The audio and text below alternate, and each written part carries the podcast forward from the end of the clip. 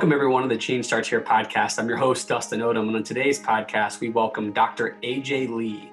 She's a leadership and culture consultant, and her mission is focused on helping people identify and own their own strengths to lead well and to grow their impact.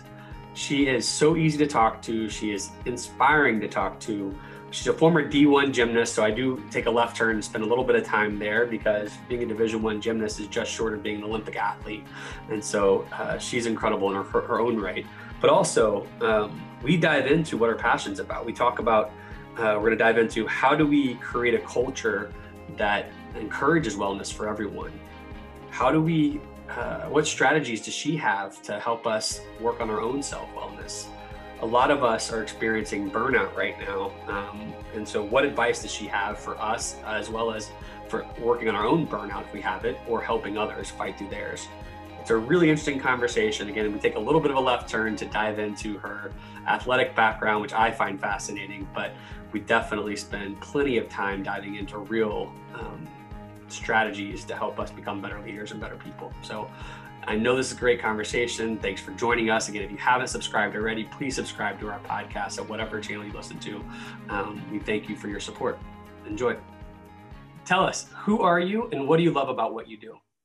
Yes, uh, it's such a important question to ask and i think it's something i'm still growing into but how i define myself from a professional lens is i'm a leadership and culture consultant i support leaders and helping build effective well-being habits. And then i also am really passionate about building strategic brands and their stories for organizations. So i've dabbled in a lot of different areas um, from learning and development college collegiate athletics and then um, more consulting more recently. Um, but more most importantly right I, i'm just passionate about helping others at whatever stage of life they are um, become their best self. So I'm a wife, I'm a daughter, I'm a sister, I'm a friend, um, all of those things, mentor, but uh, especially a student. Um, I truly believe the mantra that we are all lifelong learners. So I think that in some ways is why I've dabbled in so many different things because my curiosity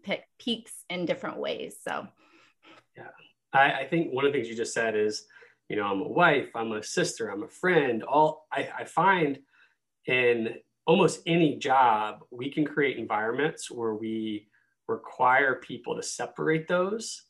And i feel like the organizations i want to be a part of you know understand that all of those parts including my job are just a part of me all the time. Right. is that something that resonates with you Absolutely, absolutely. As as someone that grew up being defined by the sport that I participated in, um, it was really challenging for me graduating college, separating, you know, the two. I was always known for that, and really finding out who who is AJ, you know, separate from um, what I'd accomplished and done prior to that. So, um, being able to have a safe space, if you will, to be your whole self, I think is what we're all just longing for.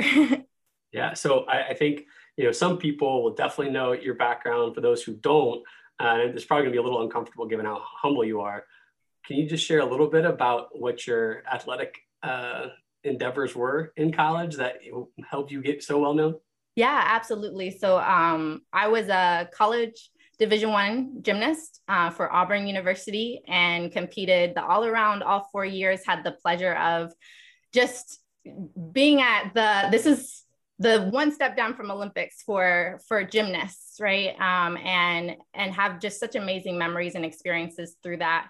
Um, it really gave me a, a heart to just build community through the relationships I was able to build, but also to understand how to manage my time more effectively. Because being a student athlete, um, no matter what perspective you have on that phrase, um, student really does come first. So, so being able to manage what it looks like to to keep up with my academics and do well in those uh, while traveling. You know, sometimes we traveled on Wednesday or Thursdays to drive up to Arkansas or wherever um, for competition was was definitely stretching, but something that I'm so thankful for.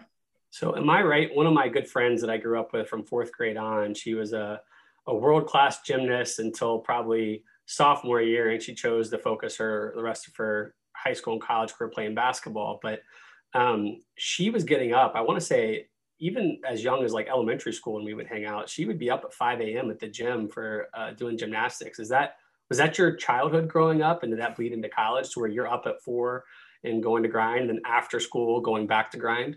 Yeah, yeah. Uh, I, I don't know specifically about your friend. She might have been homeschooled as well in some regards, or like you said, getting up to do morning conditioning. So it really depended on your club. But for me, yes, 25 hours a week.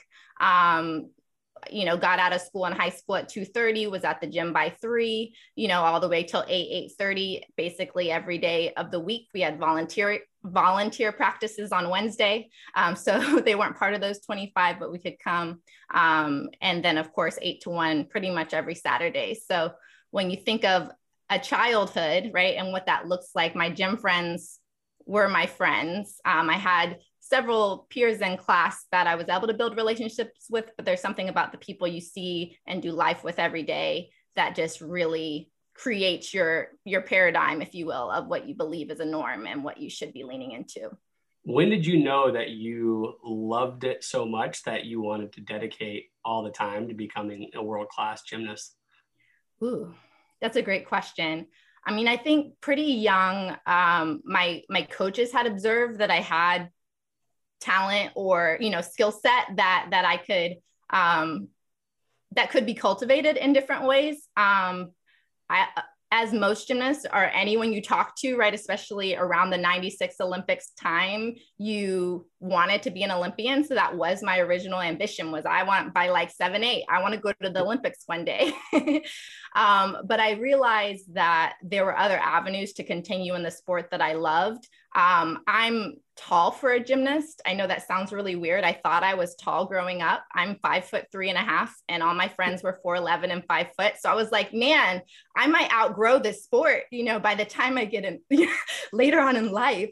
Um, so, so all those things were factors that I considered in terms of choosing to go, you know, kind of the college route um, and and have have fun, if you will. That's awesome. When I so again, I I, I was an aspiring uh, One basketball player. Aspiring meaning like was more of a towel boy, but um, for whatever reason, when I was working towards that, I never stopped to think. You know, I'm six one, not very athletic. Like I don't know if I have the actual like measurements to do that. I would never think five three would preclude you from being able to be like the most effective gymnast. That's that's I've never thought about what's the ideal height. Like basketball players, you'd like to be six five and above, and you know that's a really good frame to start with. Um, right. Don't have to be, but that's the frame. To your point, four eleven may be more of the the better frame there, huh? Right. Yeah. Well, because the equipment, like on the bars, they can only stretch so wide, and there's the you know Federation of International Gymnastics, the FIG code, so they don't adjust the bar settings when you get to the elite level. So. Yep certain things like that, you know, you consider. And that's why you see so many very petite gymnasts yeah. as well. So when you think about your life as a professional right now, um, what what disciplines did you take from committing so much of your life to being a gymnast? Like what what have you learned from that stage of your life that has made you really effective today? Yeah. Uh, I think that the foundation is that there is continual improvement that's necessary to achieve what we desire to achieve. So the reality is that a perfect 10 is fleeting, um, especially, you know, in middle school, high school, but in college as well. You might have received a 10, but there's always something you could have done better. So that that grittiness, if you will, that that ability to persevere even to get that 1% better is something that I definitely keep with me. And I believe it's helped me um, be creative in how I approach my day to day now. Um, I would say within that, you know, the kind of perfectionism thought process um, can be a double edged sword, right? So it can also create anxiety and overcomplicating things and and not allowing yourself grace. So so i think that as i've matured i've realized that i can take those things that benefited me but also realize that we're all human right? And and, and maybe even some things that my coaches didn't let go in the past i can let go because of who i desire to be. Um, and it's okay right? Um, to to not do everything the exact way you expect every right. single time. So well, that, that's what I was going to ask. I'm glad you hit on it. Was that So I think, you know, I think about gymnasts, like there's so much grittiness that you have to develop over time. Yeah. I think, as you said, the double-edged sword there would be uh, too much perfectionist. Like, you know, watching the Olympics, I don't know much about gymnastics, but you make one misstep, that could be the difference between gold and obscurity, which is crazy right. to think.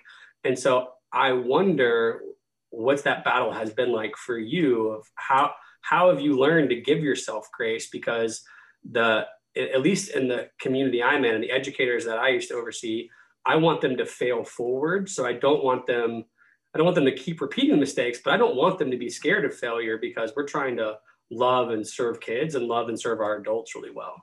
Right. No, that's really a great question. And I and I want to preface it with the reality that I'm growing in it. Um, yeah, and, and I, I'm not, I don't think we ever will arrive. Um, but I think I try to uh, just set more clear boundaries with myself, but also with others, having the courage to speak up for my own needs. Um, in situations when you're have that coach, gymnast, or even supervisor, you know, um, student leader, whatever relationship, it's easy to fall into a pattern of assuming you have to just follow through with exactly what they want of you.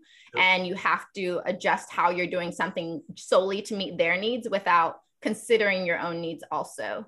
Um, so I think it's reframing the thought process for me to understand that it's okay that I have needs also.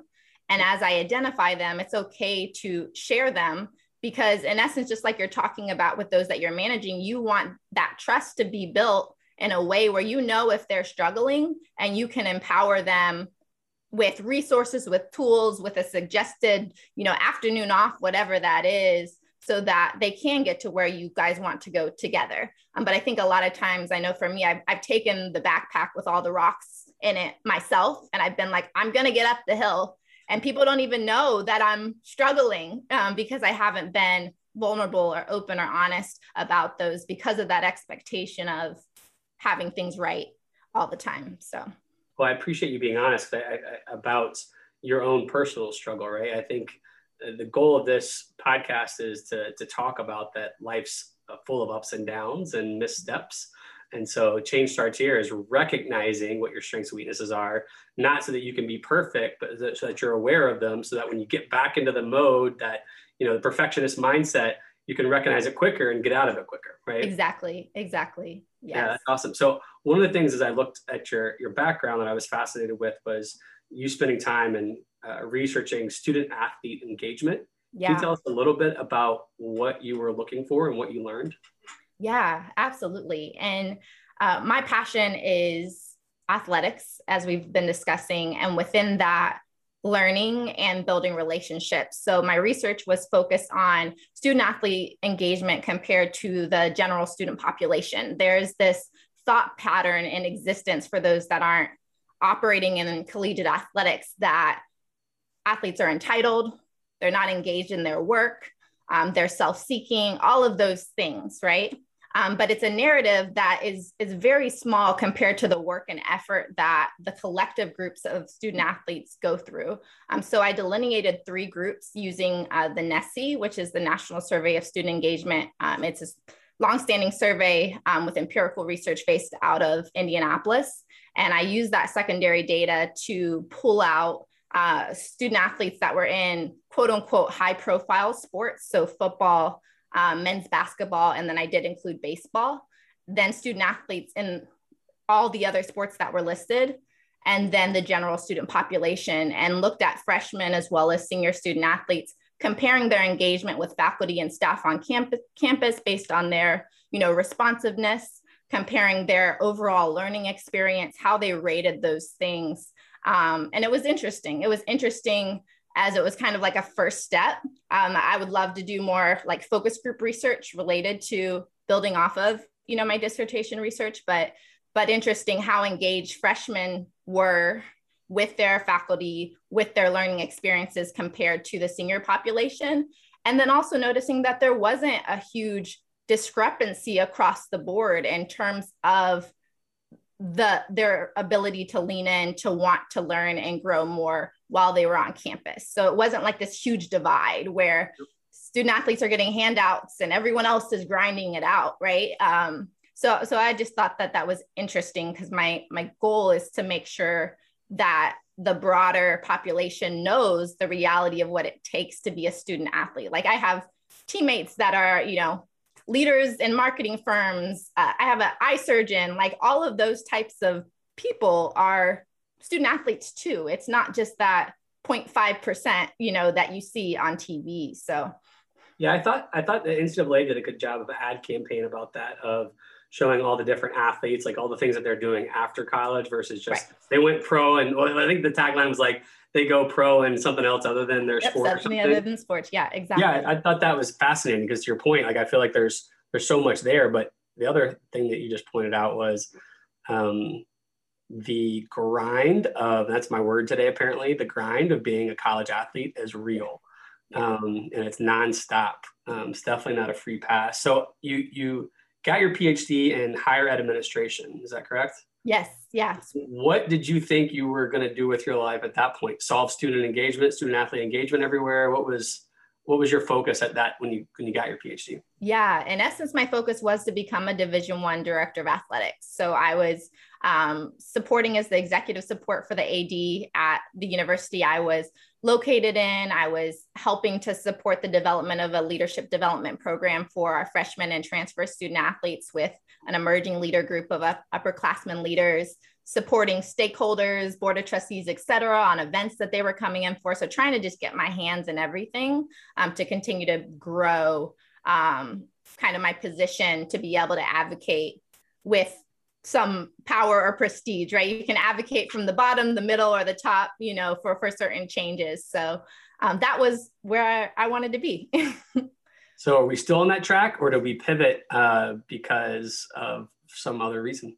Yeah, yeah. No, you're so discerning and I appreciate it. So, um, yes, my life pivoted um, in some ways towards the end of my dissertation PhD process. I was I was leaning towards maybe doing some type of consulting in college athletics, maybe not necessarily going through the normal path um, towards becoming a Division One AD. And I ended up um, getting engaged to my husband. Um, that moved us down to Bradenton, Florida. That's where we're currently located. And he was hired on, um, you might, from a high school perspective, be familiar um, with IMG Academy and the Gatorade Sports Science Institute is a partner organization on campus. So he's a scientist down there, um, which moved us, right? And there's not many uh, locations here um, that have college athletics unless you go up to USF um, at different levels. And it was just a perfect time for me to transition kind of into one of those more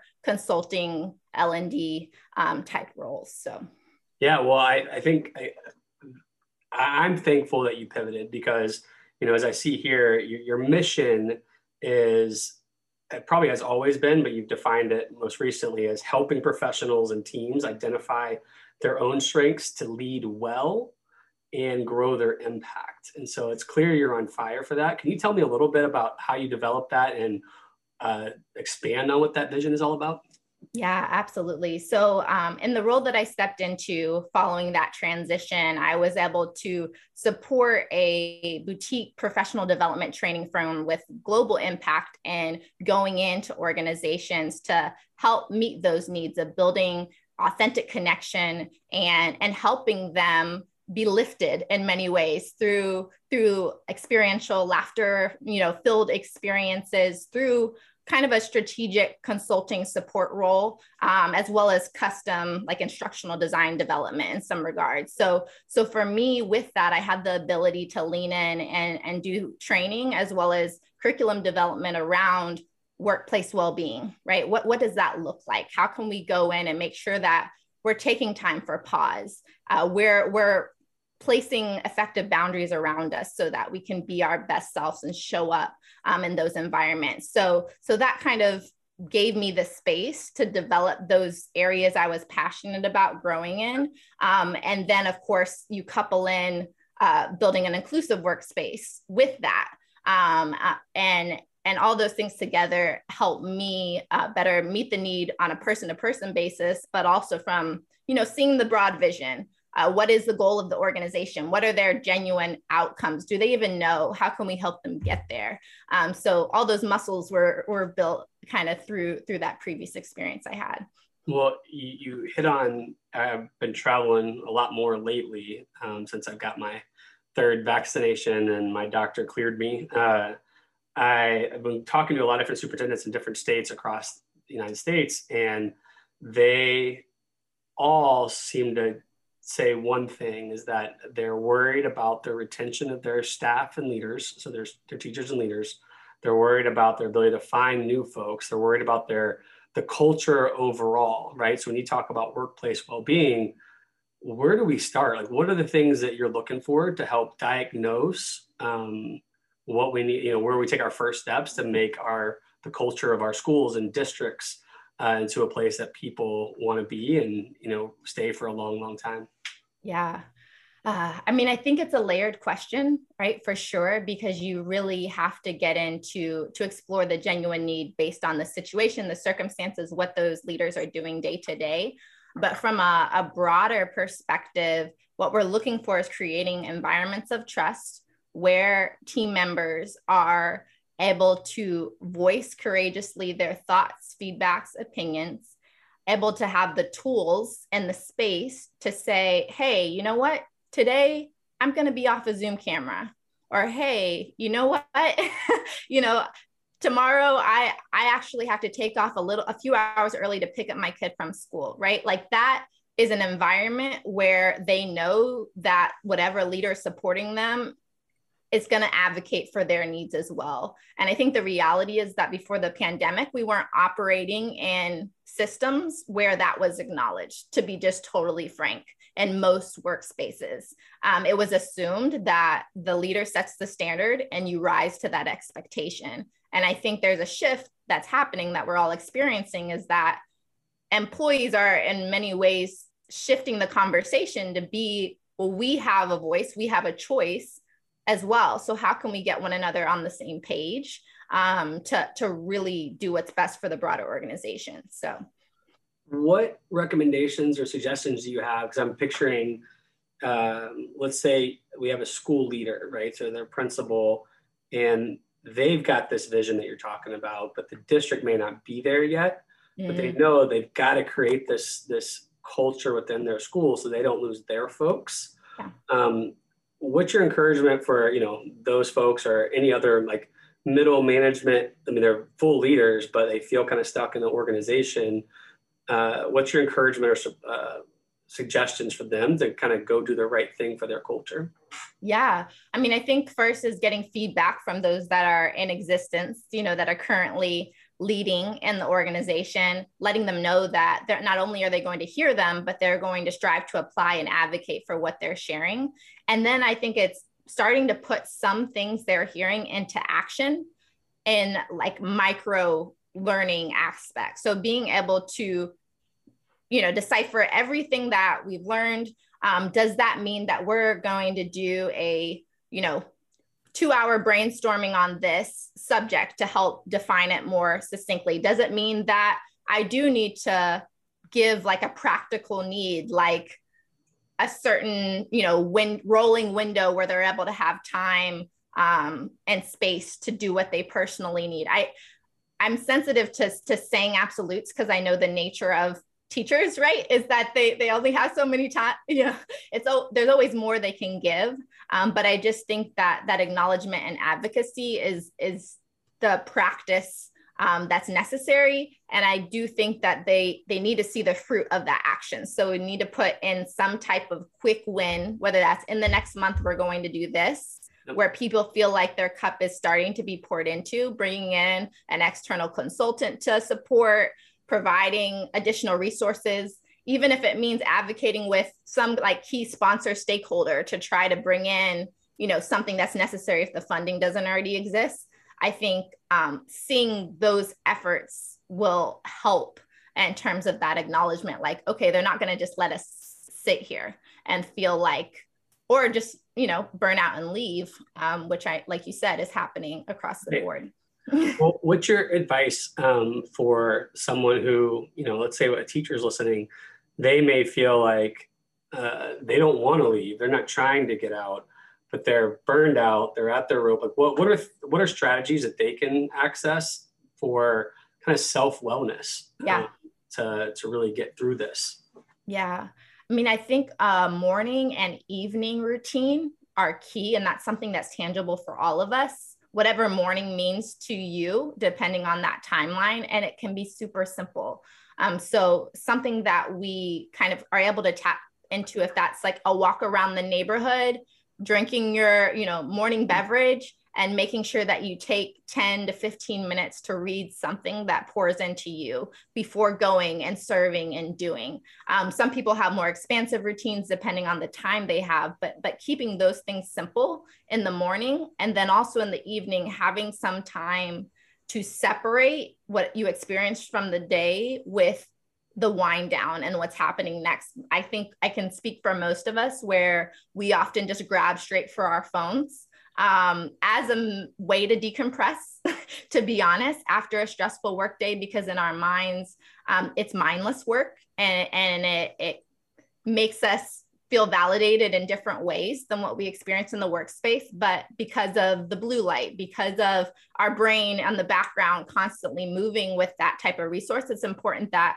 we disconnect from electronics for some time in the evening and, and just be present, um, whatever that looks like for us. If that's listening to music we enjoy, or again, doing a workout making a nutrient dense dinner that really helps pour into whatever you've been experiencing. All of those things help us wind down so that we can improve our sleep habits, right? Which, in essence, I always like to say that um, your workday starts at least, you know, 24 hours before, but definitely the evening before. So if you're not planning for the day ahead, and mindful of what you're doing that evening before the workday, your workday is going to be affected. So that's great. I, have asked this question a bunch, and I've not had anyone throw in there a nutrient dense uh, meal. And so, is that a passion of yours, or is that something that you've stuck by in terms of the importance of um, nutrition to self care? Absolutely. Absolutely. Um, I think there are so many things that we think we can just self care away, right? Like just have a bubble bath and I'm going to feel better. Um, but the reality is that if we're trying to sustain our energy levels and our ability to show up, um, as our full selves for the long run, we have to be cognizant of what we're putting into our bodies throughout the day. Um, I don't like to necessarily specify what someone should have and when because we're all different in that process but depending on your goals right that might look like making sure you do eat something in the morning at some interval. I know most people think that coffee is going to sustain them. The reality is that coffee doesn't really have enough calories um, alone to, to actually give us the full energy um, that we need throughout the day. Um, and then yes winding down making sure that we're pouring back into our bodies what we may have exerted throughout that day that's great. I didn't I didn't know we would go down that path. I just when you were saying all the things you could do, I was like, wow, that was very specific. I have to assume that uh, it's a passion of yours as well, or you absolutely research and everything else. Um, so my question for you: What habits do you have that you put into play uh, that you think lead to your success on a day in and day out basis? Yeah, yeah. Um, I've spoke to several of them, and and I'll kind of share it in step by step form. So yeah, in the morning I, I go for a walk around the neighborhood. Um, since I'm in a work from home role right now, it really helps me to get just out and about um, and, and active. Sometimes I'll fill that time instead with a workout. But I've learned about myself is that I just like we like to under promise and over deliver with our clients, I don't want to set unrealistic expectations and then become discouraged um, with what I'm striving to do. So my goals two to three workouts a week. Um, and if I'm able to get more in, great. Um, but I'll let myself do those in the days that I need to. Um, I come back in and I get a good stretch in. And then I, I normally will take 10, 15 minutes out to just read something that, you know, fills me um, and, and is edifying. And then I do have a nutrient dense breakfast. So I'm an oatmeal gal. Um, I have loaded oatmeal. So I have my um, classic oatmeal, 100% like cacao dark chocolate, pumpkin seeds, hemp seeds, um, and berries and kind of mix all those in together. Um, and that's been my breakfast probably for the past at least five months. So when you talk about habits and routines, um, do I mix in and have like eggs and something and things on days? Absolutely. Um, but that's kind of my core um, and then get into the day. So that's awesome. Any secrets to how you wind down? Yes. Um, I really enjoy um, a no electronics. Um, we try to do if we're really trying to be my husband and i really try to be um, focused we'll do no phone after nine but the reality is that that's not always feasible and sometimes you want to write notes in your phone etc but i do make sure that i don't necessarily sleep with my phone next to me. I try to leave it on the dresser in the bathroom or somewhere away so that i won't wake up and grab it and be looking at it. Um, i also do a magnesium going to nutrients you know like i um do kind of like a a tonic if you will like a, a well-being tonic of just magnesium and kombucha and um, a few other things acv that have genuinely helped me kind of decompress and slow down in the evening and then uh, being just present being present without electronics don't have like a TV, you know, in the bedroom, all those types of things, you know, to just be focused um, as a wind down. So. Yeah, I think AJ, I think you're about your your email or direct message about to blow up with.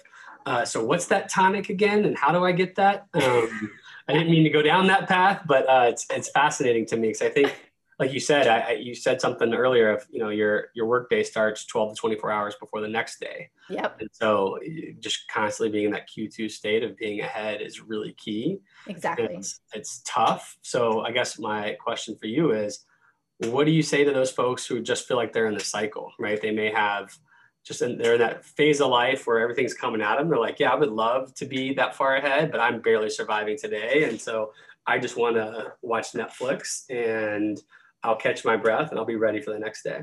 Yeah.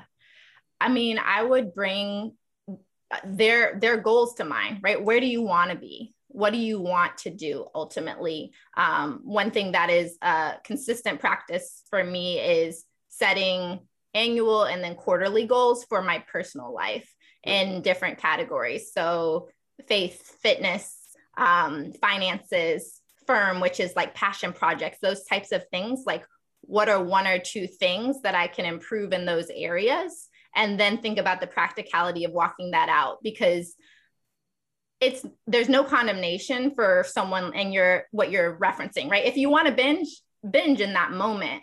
Um, but think about how much is binging consistently helping me get to where I want to go, or is it just feeding this emotion of lacking a certain level of validation in certain regards and not getting where I want to go to?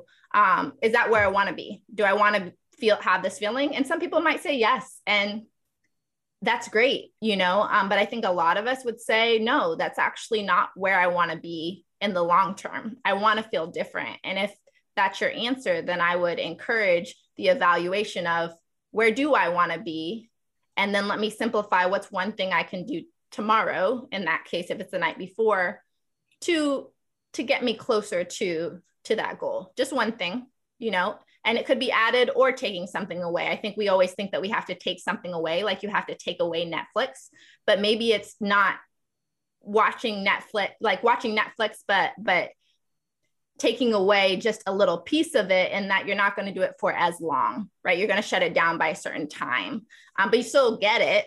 Yeah. But then over time, you're like, do I really need this? What am I going to fill that time with that actually helps me um, towards that goal that I have. So, yeah, i man, I, am certainly not trying to demonize Netflix because I've enjoyed plenty of things on there. I think the point is, is that anything uh, can be a good thing, can be abused to distract you from 100%. the other parts of your life. So, yeah, that's why I focus on that. Um, what are some of your favorite books that you've read or most impactful books that you read or what's your kind of reading routine? What, what things you read right now that are inspiring you? Yeah. Um, one book that has really helped me when we talked about the perfectionism and boundary setting and all of those things um, is is a book by nedra um, i believe i i don't want to miss say her last name um, but it is set boundaries sound peace set boundaries, find peace. Um, and I actually put a note here so I could remember. It's Nedra Glover Tawwab um, is her last name, and she is a licensed counselor, um, therapist, and supports in helping to reframe what it looks like to make sure that we are standing courageous in our needs and also what might be the root of why we don't advocate for our own needs um, and and how we can continue to grow in that skill set. Um, of course as you could probably note with what i'm speaking to james clear atomic habits i was an early adopter back in i think 2008 like right when he started his blog i was like all in, you know, on the list serve um, and all those things. So, so love everything that he shared, Angela Duckworth and Grit. Um, when I'm speaking to anything that I speak to, I always like to have a deeper research understanding in, um, knowing that those are the thought leaders in the space um, of, of what I'm sharing. So those are kind of three that have been really impactful to me personally, but there's you know a wealth of others so i know two of them well so i'll have to look into the other one uh, the one another thing i'm just interested in. i think music is a soundtrack to everyone's life so i'm just curious on a playlist right now that you can think of what what uh, artist do you have on your playlist yeah so um jonathan ogden is kind of like a up and coming artist that does like kind of hip hop slash r&b slash lo-fi and I like his music and I can just listen to it in the background and it's refreshing. Um, I was always a huge Norah Jones fan. I used to listen to Norah Jones before my meets instead of pump up music because in gymnastics you have to like be calm and focused and all those types of things. So I love his stuff. Um, anything 80s, 90s, R&B, always, you know, have those on repeat. And then um, for like pump up workout music like Andy Mineo or some other um, CHH artists are often on my playlist. So like KB, a couple other ones, uh, Chris Holby. Anyways, yeah. uh, I'll go down that path. The yeah. uh, you said uh, 80s and 90s R&B. I was joking this weekend uh, at a reunion that in college uh, for this inauguration event I was a part of, uh, I got way too much say in the artists we got and so I brought 112 to campus and was like super pumped. I got to play basketball with them afterwards. It was like amazing. That's awesome. I don't know if everyone at the school I went to was as diehard of a fan as me, but uh, I was thinking, would 112 fit your playlist? Uh, yeah, I mean, yeah, I definitely think they would fit in, fit in somewhere, somewhere. I was just thinking, oh man, uh, I haven't thought about them in forever, but I got in the conversation. Anyways, I digress. Lauren, you can take that out if you need to. Um, all right, before we let you go, I'm just always curious. I mean, you're someone who's reading a lot, surrounded by a lot of really influential and amazing people. What's the best advice that you have for leaders right now that you've just heard recently that's on your heart you want to share with them? Yeah. I mean, we spoke to it um, in this present moment. I think it's keeping the vision, the end picture in mind while still filling your own cup, and that you have permission. You don't need permission to do it. You don't need permission to do something for you because uh, I think we're often waiting for someone to be like, yes, green light, go for it. Um, sometimes you might have to fight to make time, fight to shift what's in your environment to make space um, for those moments, um, but it's worth it. So I would just encourage anyone to not become discouraged and what they're doing. If you're passionate about the occupation and the space that you're in, know that over time with your diligence you will continue to see the, those breaths breath moments you know those moments of lightness that ability um, to if you will see the fruit of what you're doing uh, in those areas. So um, just know that you're not you're not alone. Um, all of us are experiencing this but um, we can each reframe our approach uh, to make sure that we're we're doing what is best for ourselves but also those um, within our sphere of influence. So that's great. So Dr. Lee, AJ, whatever we're going to go by, again, you're so easy to talk to. So it's hard to just look at you and be like, Dr. Lee, even though you're definitely uh, deserving of the title. What's the best way for people who are listening right now and want to learn more about you? What's the best way for them to uh, learn more about you and uh, how you're trying to influence them?